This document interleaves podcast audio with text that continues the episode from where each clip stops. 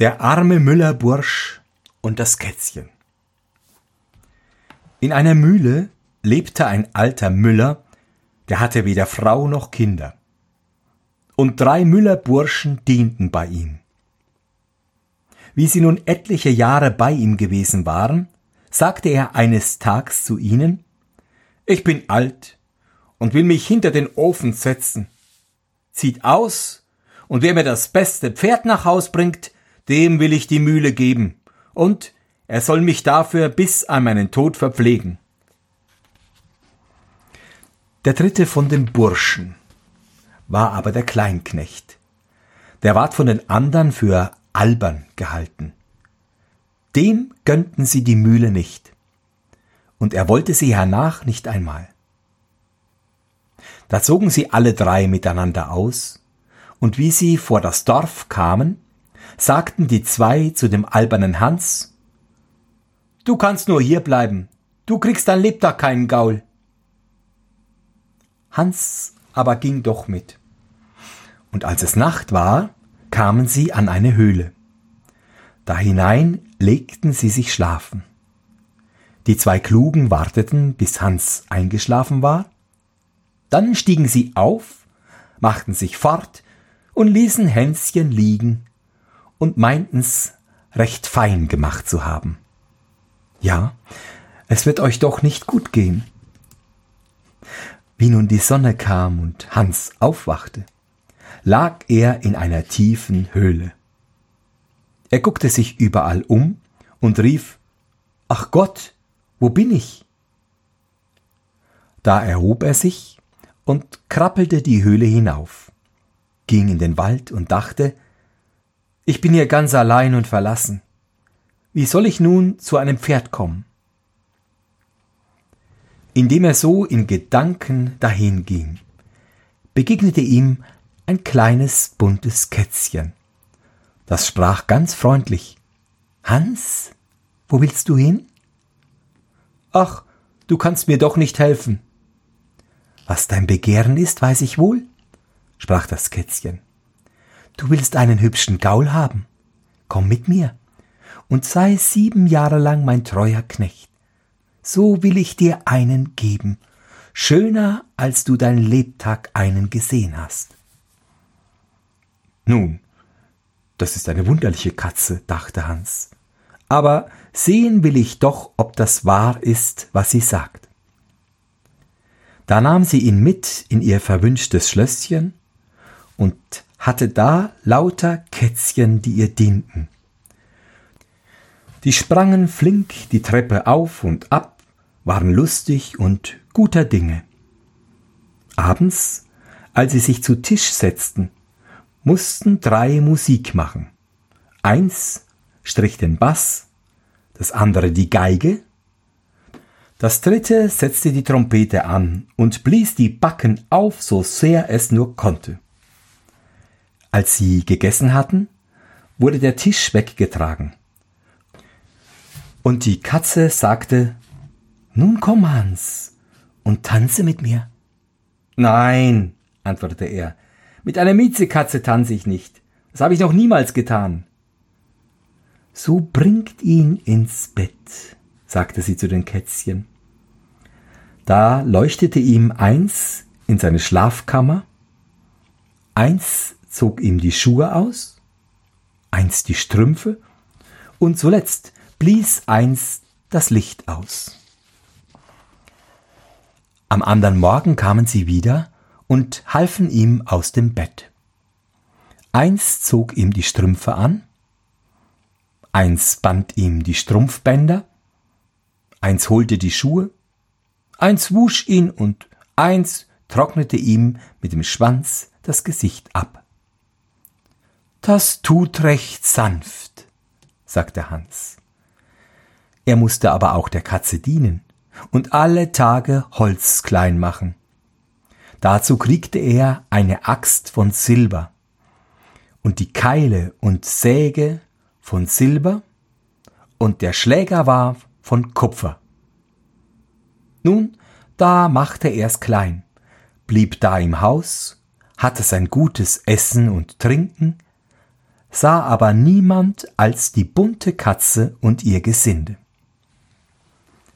Einmal sagte sie zu ihm: »Geh hin und mähe meine Wiese und mache das Gras trocken«, und gab ihm von Silber eine Sense und von Gold einen Wetzstein, hieß ihn aber auch alles wieder richtig abliefern. Da ging Hans hin und tat, was ihm geheißen war. Nach vollbrachter Arbeit trug er Sense, Wetzstein und Heu nach Haus und fragte, ob sie ihm noch nicht seinen Lohn geben wollte. »Nein«, sagte die Katze, »du sollst mir erst noch einerlei tun. Da ist Bauholz von Silber, Zimmeraxt, Winkeleisen und was nötig ist, alles von Silber. Daraus baue mir erst ein kleines Häuschen.«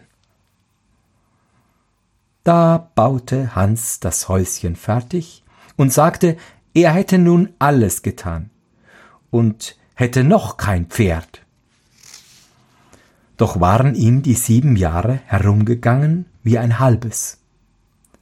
Fragte die Katze, ob er ihre Pferde sehen wollte. »Ja«, sagte Hans. Da machte sie ihm das Häuschen auf, und weil sie die Tür so aufmacht, da stehen zwölf Pferde. Ach, die waren gewesen ganz stolz. Die hatten geblenkt und gespiegelt, dass sich sein Herz im Leibe darüber freute. Nun gab sie ihm zu essen und zu trinken und sprach: »Geh heim, dein Pferd gebe ich dir nicht mit. In drei Tagen aber komm ich und bringe dir's nach.« Also machte Hans sich auf, und sie zeigte ihm den Weg zur Mühle. Sie hatte ihm aber nicht einmal ein neues Kleid gegeben, sondern er musste sein altes, lumpiges Kittelchen behalten, das er mitgebracht hatte, und das ihm in den sieben Jahren überall zu kurz geworden war. Wie er nun heimkam, so waren die beiden anderen Müllerburschen auch wieder da. Jeder hatte zwar sein Pferd mitgebracht, aber des einen seins war blind, des anderen seins lahm. Sie fragten: »Hans, wo hast du dein Pferd?« »In drei Tagen wird's nachkommen.« Da lachten sie und sagten: »Ja, du Hans, wo willst du ein Pferd herkriegen? Das wird was Rechtes sein.« Hans ging in die Stube. Der Müller sagte aber, er sollte nicht an den Tisch kommen, er wäre so zerrissen und zerlumpt, man müsste sich schämen, wenn jemand hereinkäme. Da gaben sie ihm ein bisschen Essen hinaus, und wie sie abends schlafen gingen, wollten ihm die zwei anderen kein Bett geben. Und er musste endlich ins Gänseställchen kriechen und sich auf ein wenig hartes Stroh legen. Am Morgen, wie er aufwacht, sind schon die drei Tage herum.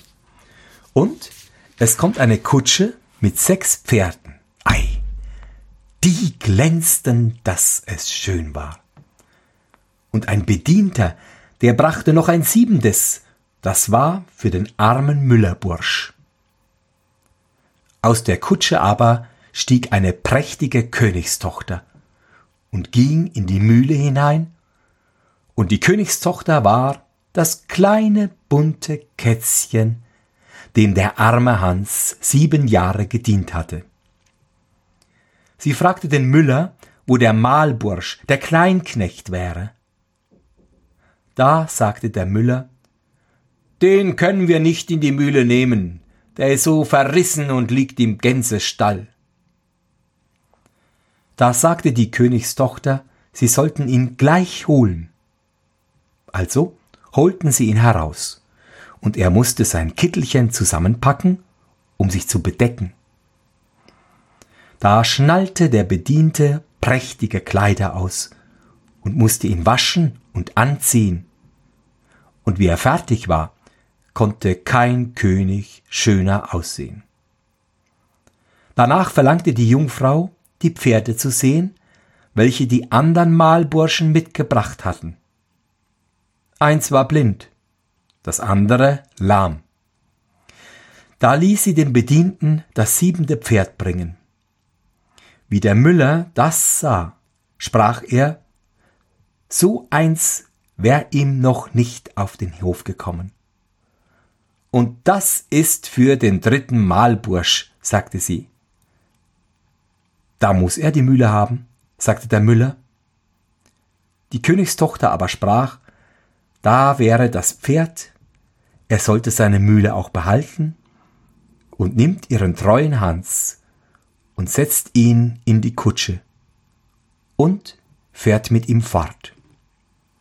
Sie fahren zuerst nach dem kleinen Häuschen, das er mit dem silbernen Werkzeug gebaut hat.